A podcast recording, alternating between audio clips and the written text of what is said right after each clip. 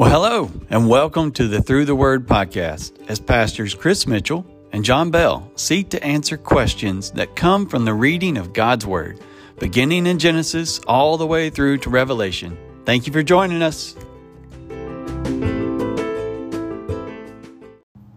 Well, hello, I'm Pastor Jon Bell, and here today with me, I have Michael Neal. I was pausing. I was waiting for Michael to introduce himself, but I'm sorry, Michael. I should have introduced you. No worries. Here I am. And, and so we had Michael Neal here with me today. Many of you know him. He, he helps lead worship, and he also leads our student ministry here. And so I'm thankful for Michael and that he could be here. And today, there's going to be some role reversal for me because I'll be answering questions instead of asking questions thankful that Pastor Chris is having the opportunity to serve our, convention and thankful for his leadership in that way.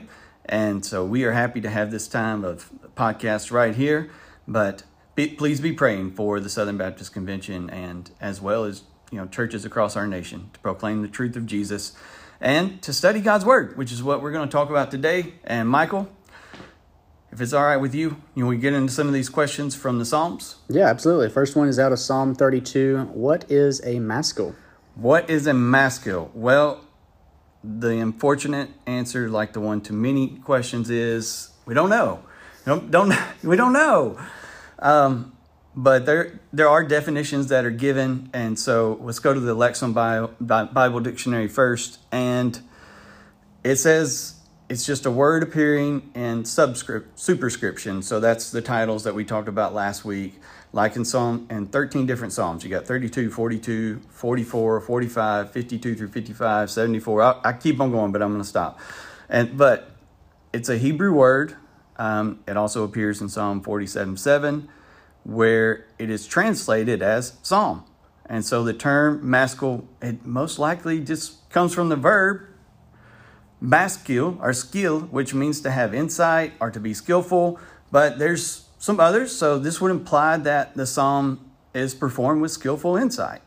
Um, Easton's Bible Dictionary holds to that position as well, um, that it's a psalm done with skillful insight. Um, Urban's Bible Dictionary, it adds that there's various meanings that have been suggested, including it's useful, a useful song, or it's instructive or educational, um, and that it can be used for meditation. So if we're going to combine those definitions, while saying we don't know still, we're going to combine those definitions based on a Hebrew study. It seems that a maskil is an effective educational psalm to be performed with skill.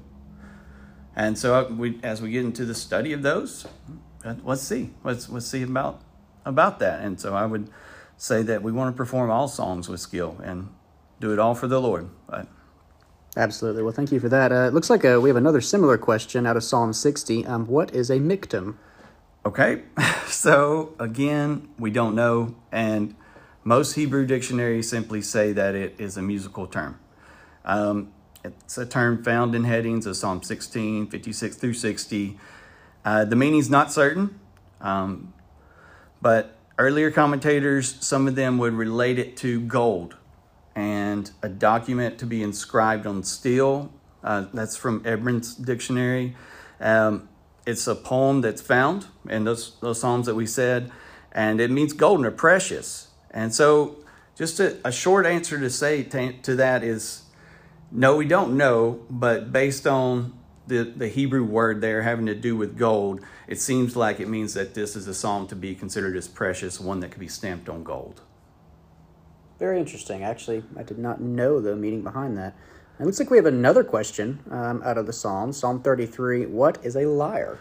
Okay, well, well one, a liar is Satan. Mm. Yeah, he's the liar. But this is this is another L Y R E, um, and it's an instrument. Um, we know that it is a stringed instrument, and without sounding like a broken record, we don't exactly know what it is, but some depictions that have been given of it, um, you can find them in Baker's Encyclopedia, of the Bible. So it has a bridge. You know, like when we're thinking of a guitar, has a bridge. It has, a sound hole, and it has a body, like a word. The strings will come down and attach. But the difference that would definitely be found from the guitar is that the strings are designed in a way that they come down in a triangle from top to bottom, so almost looking like a harp, but a very small harp that has a sound hole like a guitar would have. But it would only be tuned probably to one key, so it would have eight notes, and you would tune that to whatever key you desire to play in, and it could be plucked or strummed. Interesting. Uh, we need to set up a camera here because Jon just gave a very good visual description of this that only I can see. So if you want to know the visual description, ask me and I will tell you. We have another question. Uh, out of Psalm 51, what is hyssop and what purpose does it serve in repentance? Well, first of all, repentance is found in the Lord Jesus Christ and Him alone and surrender to Him and turning from sin and seeking to follow Him. Um, so let's think about it along those lines. But if you want to get into a tex- technical term here from the Lexham Bible Dictionary, hyssop is a plant used in rituals for ceremonial cleansing and atonement. Um, this is it's also a branch that God told the Hebrew people to use as they placed blood over their doorposts during Passover. And so thinking about it having this cleansing element to it, they would they dipped the hyssop in the blood, they put it over the doorpost, and that's why the angel of death passed over that home. And so what you have here is a sprinkling of, you know, blood or water. It's it's not clear necessarily, but some type of sprinkling taking place in a remembrance and a humility before God that with this hyssop, um, the, what the plant is believed to be is like a mint plant. It's not a very strong plant. It's just something that you could shake, you know, that has small leaves on it. And so that's believed to what it is. It's like a mint plant that grows in northern Africa and in the Middle East. And it's, you know, it's interesting enough that this is from Matthew Henry. And so just his expression about the hyssop in his commentary, you know, he's talking about David here. He says, he prays that God would cleanse him from all his sins and the defilement that he had contracted by them.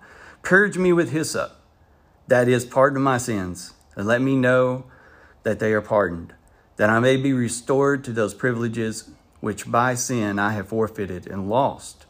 And so the expression here alludes to a ceremonial distinction that is a cleansing of the leper or those who are unclean by the touch of a body. And so they would sprinkle the water or the blood or both upon them with a bunch of hyssop, but by which they were at the length and it, it discharged from their restraints and they were laid under it.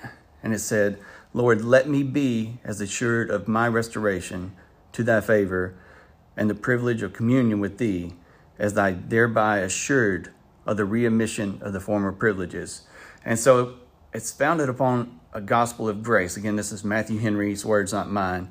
Purge me with that hyssop, or this is coming from the Bible, but I just want you to know that I'm reading Matthew Henry's words and not mine.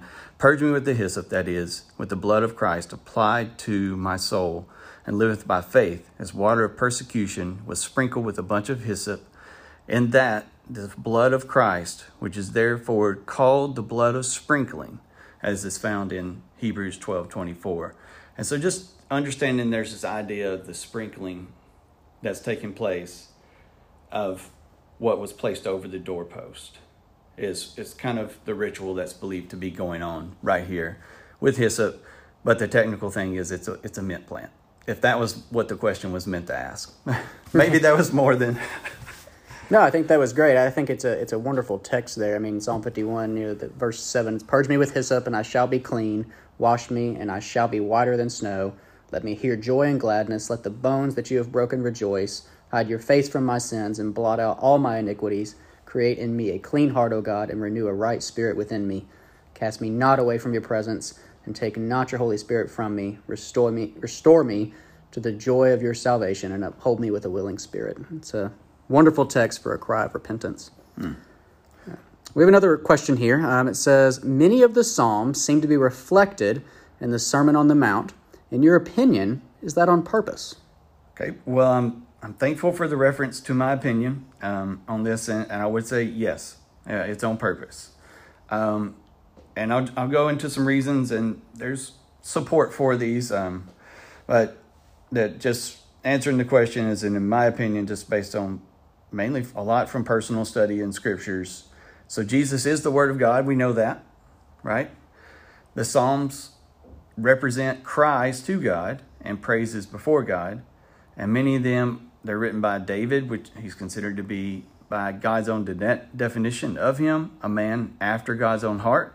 And so it would stand to reason that when Jesus preaches the Sermon on the Mount, as, as we call it, and makes mention to the people who are, of, are of the people who are part of the kingdom of God, that the psalmist would be among these. Now, it's not all of them, because we're included in that list as well. But does that mean that sermon is only a reflection of the Psalms? No. Um, but let's just take these examples from the Beatitudes, which are from Matthew 5, 2 through 11, or 3 through 12, um, which is you know part of the sermon on the mount the beginning in many ways so blessed are the poor in spirit for theirs is the kingdom of heaven blessed are those who mourn for they shall be comforted and so think about psalm 42 why are you downcast o my soul and then there's an answer to that and i shall again praise the lord of my salvation and so uh, just to you know we're if you're downcast we know that we will be comforted because we're part of the kingdom of god Blessed are the meek, for they shall inherit the kingdom of earth. Well, Psalm 37 11 says, this, The meek shall inherit the land and delight themselves in abundance of peace. Blessed are those who hunger and thirst for righteousness, for they shall be satisfied. Psalm 5 Lead me, O Lord, to righteousness. Blessed are the merciful, for they shall receive mercy. Blessed are the pure at heart, for they shall see God. And blessed are the peacemakers, for they shall be called the sons of God. And Psalm 34 throughout shows a psalmist that is seeking peace and not evil. Blessed are the persecuted for righteousness' sake, for theirs is the kingdom of heaven. Blessed are you when others revile you and persecute you and utter all kinds of evil against you falsely on my account. Rejoice and be glad, for your reward is great in heaven, for so they persecuted the prophets who were before you.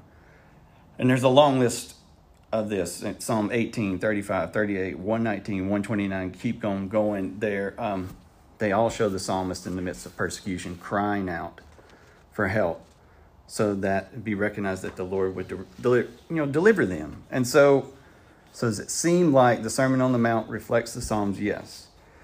At the same time, we need to recognize that Jesus is the fulfillment of all Scripture, all the cries in the Psalms, the prophecies, the prophets, the promises given to Abraham and to Moses, and his promised return.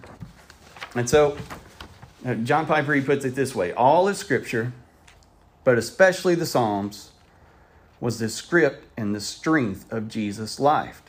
And so, the script and the strength of Jesus' life. Jesus was truly God and truly man. And as true God, he was omnipotent and needed nothing. But as true man, he was frail and he needed strength.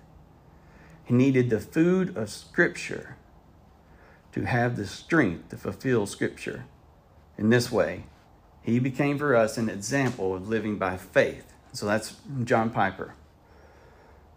And so, so Jesus speaks of the kingdom of God in the Sermon on the Mount, and he lives it out in his own words. In his own, he lives out his own words that are in the Psalms. And so, are you thinking about a psalmist cries out, but then after those cries, what always comes? A praise. And so you have God in, in Himself being weak and in our flesh, but yet in the cries, His omnipotence and who He is as God is answered. So the psalmists that are being fulfilled in the life of Jesus.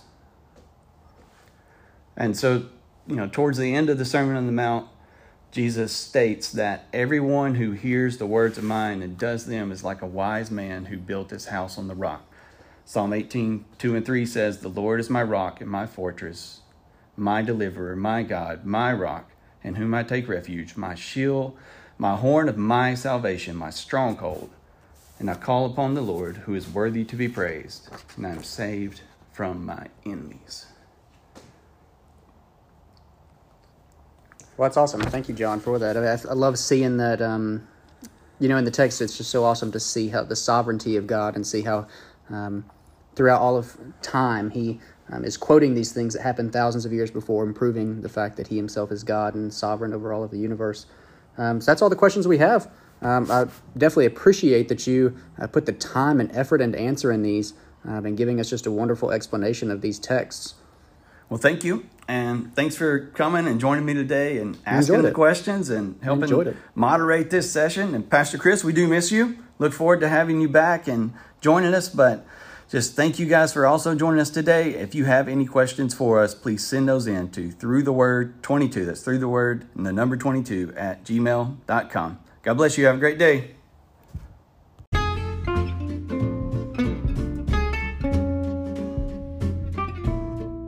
Thank you for joining us today on the Through the Word podcast. If you have any questions for us, please send those in to through the word 22 at gmail.com. That's through the word and the number 22 at gmail.com.